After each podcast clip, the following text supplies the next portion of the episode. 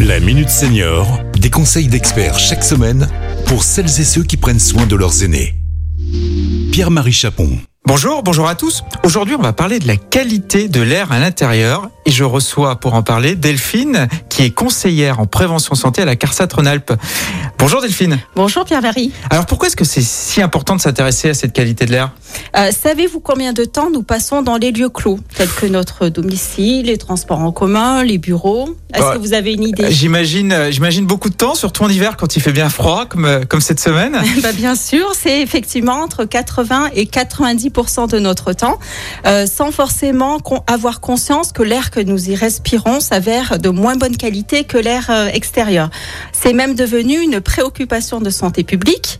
Donc cet air est visiblement euh, pas forcément très sain dans notre domicile. Et Qu'est-ce qui dégrade justement l'air de, de nos maisons? L'humidité qui provoque des moisissures, mais aussi les parfums d'intérieur, le tabac, les matériaux de bricolage, l'ameublement, la poussière, les acariens, les animaux domestiques, les produits cosmétiques, ainsi que les produits ménagers qui sont euh, généralement des produits chimiques. Oui, mais Delphine, on a souvent tendance à croire euh, qu'une maison saine et propre est une maison qui sent bon. Eh bien, pas forcément, parce que les produits euh, ménagers utilisés, tels que les sprays, les désodorisants, les désinfectants, les produits anticalcaires ou autres produits pour faire briller, dégagent des substances qui sont irritantes et allergisantes, surtout si ces produits sont parfumés. Alors qu'est-ce qu'on peut faire pour euh, assainir Eh bien, aérer et ventiler. Alors, on aère deux fois par jour, matin et soir, pendant 10 minutes, toutes les pièces de la maison, été comme hiver. On aère également quand on fait le ménage pour dissiper ces éventuelles substances allergisantes, ainsi que quand notre activité produit euh, de la condensation, donc de l'humidité. On s'assure du bon fonctionnement de la ventilation mécanique contrôlée, la VMC, que l'on nettoie régulièrement.